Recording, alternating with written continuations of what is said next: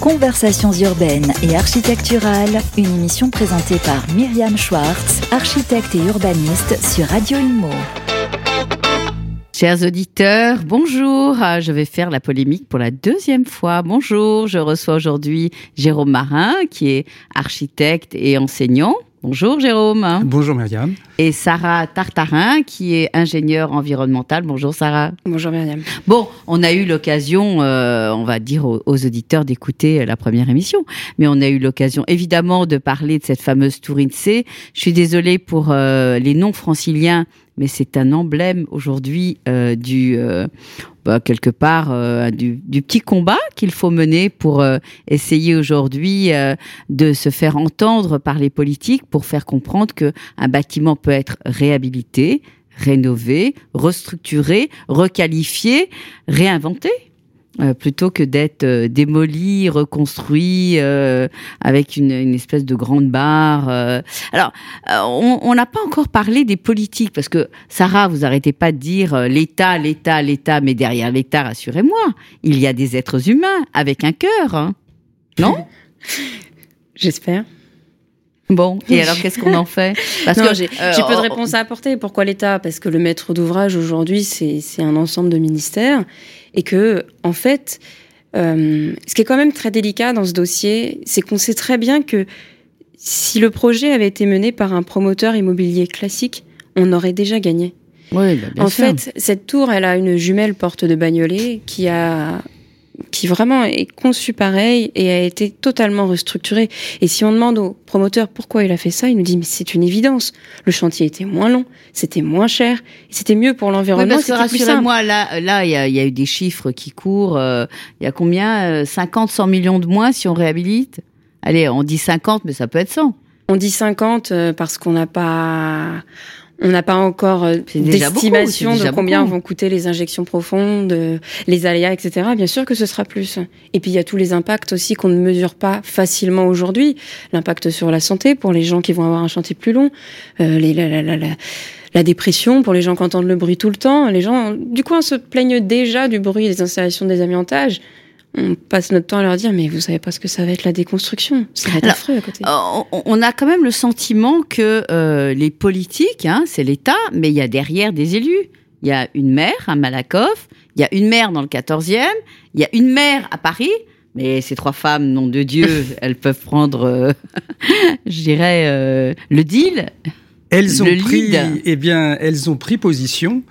Euh, la maire de Malakoff et la maire du 14e euh, ont pris position contre la démolition. Il y a même aujourd'hui en cours un référé suspension vis-à-vis de cette démolition. Par ailleurs, le Conseil de Paris a récemment émis un vœu contre cette démolition. D'accord. Donc aujourd'hui, on a euh, des politiques de terrain, hein, sur le plancher des vaches, on va dire, euh, et non pas en haut d'une tour, qui euh, ont pris le problème à bras le corps et qui décident d'aller euh, se battre contre l'État. Bien sûr, et c'est au-delà des maires d'ailleurs, puisque le député euh, de circonscription, je crois, ça se dit comme ça, Aurélien Saint-Toul a posé la question à l'Assemblée en fait de dire, mais enfin c'est des questions ouvertes. Mmh. Et euh, donc les ministères répondent, ou la première ministre, dire pourquoi ce bâtiment est démoli, pourquoi vous faites ce choix-là? Et il a eu une réponse, tout ce qui est de plus administrative. Le sénateur a également posé la question, qui a également à son tour une réponse administrative. Donc finalement, pourquoi on parle aussi de cet État? C'est parce que on a très peu d'interlocuteurs tangibles face à nous. Nous, on est des acteurs du terrain, les maires, les députés, les sénateurs sont là, ils sont présents à nos actions, on peut échanger avec eux, on peut s'appeler. Par contre, les mécanismes auxquels on est confronté en face de nous, en fait, c'est des services administratifs très opaques et on a l'impression vraiment de Mais l'ultime décision, on va dire, euh, euh, c'est quoi? C'est la première ministre et Bercy? Les, les, non, enfin bon, au-dessus il y a Dieu, mais, mais en dessous, en dessous. On a écrit au euh, ministère des Finances en lui disant, écoutez, monsieur le ministre, euh, les affaires sociales, puisque c'est les affaires sociales qui pilotent aujourd'hui ce projet, choisissent le projet le plus cher. Pourquoi vous n'avez pas donné votre avis hmm. On a écrit au ministre de l'Environnement en lui disant, le ministère, le ministre des Affaires sociales choisit le projet le plus carboné. Pourquoi vous n'agissez pas? On attend toujours leur réponse. Alors, euh, où, où, se trouve le bon sens, euh, Jérôme? Le bon sens près de chez soi, puisqu'on dit que les Français euh, sont doués de bon sens. Hein. Eh, le bon sens près de chez soi, c'est utiliser le, le, potentiel du déjà là, finalement. C'est-à-dire qu'on a un bâtiment euh, avec une structure béton qui est couverte aujourd'hui et qui est donc en parfait état. Et se poser la question aujourd'hui de broyer cette structure c'est combien de, de, de camions? C'est 45, la moitié du périph de camions de 19 tonnes, c'est ça C'est surtout quand même un volume de démol énorme. Hein. C'est effectivement 50 000 tonnes de béton qui vont être broyés, mais surtout c'est autant, voire plus, de béton qui va être construit. Être construit. Quand on connaît aujourd'hui euh, plus le verre, plus le sable, plus le verre, quand on quand on connaît la pénurie euh, de hmm. matières premières. On, on s'interroge. Là, je voudrais revenir sur l'aspect euh, politique, parce qu'effectivement, hmm. euh, dans ce type de projet, il y a quand même euh, un encadrement des politiques, notamment la SGPI, qui nous a reçus en mhm. juillet 2022 et à ce moment on a exposé en fait nos arguments. Donc cet organisme audite les projets de l'État de plus de 100 millions d'euros. Ce qui est le cas. Ce qui est le cas. Mhm. Et nous n'avons jamais eu un retour de cette instance qui nous a euh, indiqué qu'elle était totalement indépendante.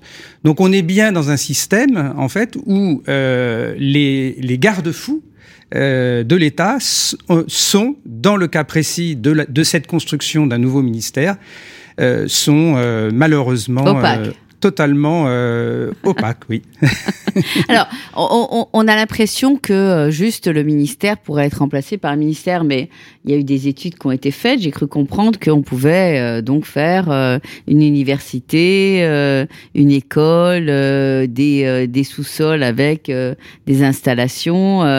Est-ce à dire qu'il y a tellement de mètres carrés ailleurs qu'on peut pas justement avoir cette mixité d'usage hein?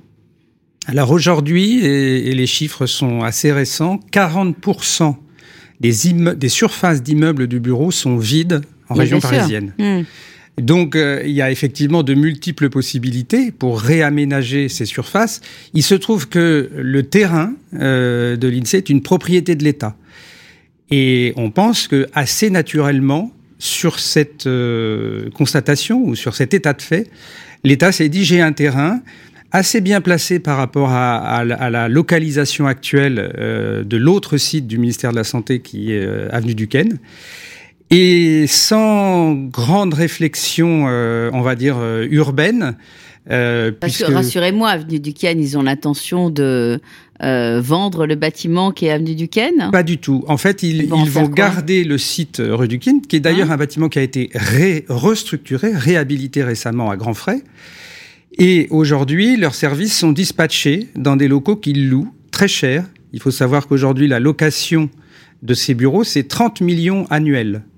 Et donc, euh, évidemment, ils sont, euh, mmh. ils sont pressés de, d'intégrer le nouveau bâtiment. Enfin, le nouveau bâtiment, ils sont pressés, mais ça va durer au moins euh, 5-6 ans quand même avant euh, de... Peut-être même plus, puisqu'aujourd'hui, ouais. ils doivent modifier le PLU. 10 ans. Mmh. Et, la, et la ville s'oppose évidemment à cette modification mmh. du PLU. Euh, même Vallée Sud Grand Paris s'est positionné là-dessus en, en, disant que ce projet pas, ne va pas du tout dans le sens actuel de faire de l'urbanisme. Oui, actuel et, et futur. Et futur, bien entendu. On on va jamais revenir en arrière. Hein. Alors, euh, on a l'impression que euh, tout ça, on, a une confrontation à un mur, qu'il y a d'un côté un discours et de, l'autre côté des actes.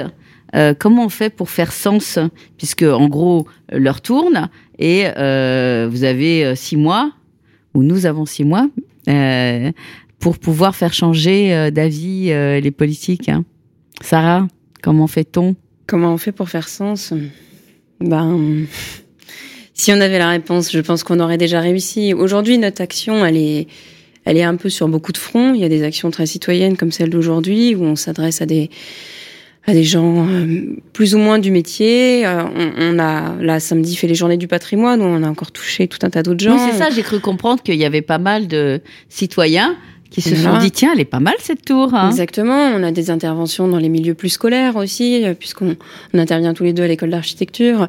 Il y a, il y a, voilà, il y a des actions de, de, toute portée, et puis bien sûr après on porte euh, les sujets euh, bah, de manière un peu plus officielle. Donc il y a ce référé suspensif qui a été euh, lancé euh, par la mairie de Malakoff. Euh, il y a aussi bah, tout un tas de courriers, hein, bien sûr, qu'on écrit aux instances diverses et variées. On alerte le ministère des, le ministre des Finances, le ministre de l'Environnement, on en a parlé. on essaye aussi de toucher différentes presses qui elles-mêmes derrière mhm. remontent à différents acteurs. On a écrit une on a été publié dans Le Monde avec une tribune adressée à Emmanuel Macron qui a été signée par plus de 100 personnalités de la culture et de l'architecture. Donc euh, c'est tout ça en fait. Euh, on espère qu'à un moment euh, on va être entendu. Je, pense que de toute façon on, a déjà été entendu. Maintenant faut nous écouter et c'est ça va être un levier que prendra à un moment l'État de se dire oui, en fait, je vais peut-être prendre la meilleure décision. Pourquoi il ne la prend pas aujourd'hui? Est-ce que c'est qu'il a peur d'être ridicule? Est-ce qu'il veut pas faire volte-face? Chose qu'a fait en fait aujourd'hui la mairie de Malakoff. Et les, les gens en sont conscients et ils en sont contents. Oui, parce que pendant quelques mois, voire quelques années, la mairie euh, de Malakoff n'était pas spécialement euh, portée, euh, ne portait pas spécialement de sujet. Peut-être Ils n'avaient peut-être pas non plus la une vision euh, globale sur les problématiques. Hein. Voilà, c'était peut-être un manque d'information, peut-être un manque de temps aussi. Mais aujourd'hui, la, donne a changé. La, la maire le dit, et ça, c'est fondamental. Donc l'action, elle, se répartit un peu partout. Il faut quand même se rendre compte que le projet futur, c'est un permis construire qui a été déposé sur un PLU qui n'est pas celui qui est conforme. Enfin, l'État doit modifier le PLU pour pouvoir obtenir son permis de construire. Donc, bien sûr, là aussi, on va avoir une action sur la modification bon, donc ça veut dire que potentiellement, euh, si on attend, euh, le, ministère risque de déménager dans 10 ans. Euh, si l'idée de réhabiliter, je dirais, prend forme, en combien de temps ils peuvent déménager? Parce que ça aussi, ça a un coût. Alors, on a démontré. Vous avez essayé, vous avez Bien sûr, on, a simulé. En fait, il faut savoir que le chantier de construction euh, initial a duré 18 mois. Grosse œuvre comprise. Waouh euh, une autre époque. Vous n'avez hein, pas de recours à l'époque. Les, années 70. Donc, euh, en imaginant une fin du désamiantage début 2024, eh bien, si on rajoute 18 mois, on est dans un délai qui est inférieur aux prévisions du ministère. Donc, sans modification de PLU, etc., euh, etc., Voilà, une grande simplicité. Je voudrais revenir sur cette question importante de la sensibilisation du public. En fait, un bâtiment, ce n'est pas du vivant. Un bâtiment, c'est quelque chose qui est là, et quand on regarde les, les prises de position euh, écologiques, lorsqu'il s'agit de, il s'agit de vivants, de l'eau, des animaux, etc., le public est beaucoup plus conscient. Ça fait sens. Ça fait sens. Et nous, ce que l'on cherche à démontrer, c'est que euh, toute cette matière euh, doit être absolument prise en compte. Ça ne veut pas dire qu'il faut tout réhabiliter, mais ça veut dire que ne pas se poser la question à l'origine, c'est vraiment quelque chose qui est en dehors de notre temps.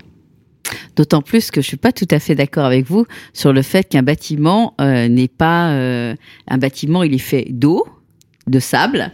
Demain, le futur bâtiment, il est fait aussi d'eau et de sable, et donc de vivant. Bien sûr qu'il renferme du vivant. L'ONU a appelé il y a moins de 48 heures à arrêter de consommer du sable de manière, de manière outrancière. Et de l'eau. Bien, voilà. Et d'ailleurs, euh, Jean-Christophe, le président de notre association, expliquait à une tribune politique qu'on a fait il y a quelque temps que il y avait 300 ouvriers qui avaient construit la tour INSEE et que euh, ça m'avait beaucoup touché de me dire effectivement les bâtiments renferment aussi du vivant dans mmh, l'histoire. dans l'histoire de l'extraction des matières du transport des gens qui ont en fait façonné tout ça et c'est ce qui est assez difficile effectivement dans notre cas c'est que la plupart des luttes aujourd'hui citoyennes et écologistes défendent du vide le fait de garder le vide une terre arable ce genre de choses. Et nous c'est vrai qu'on essaye de défendre quelque chose de déjà construit. Il n'y a pas vraiment de précédent. Et c'est aussi pour ça que notre lutte aujourd'hui est un peu nouvelle.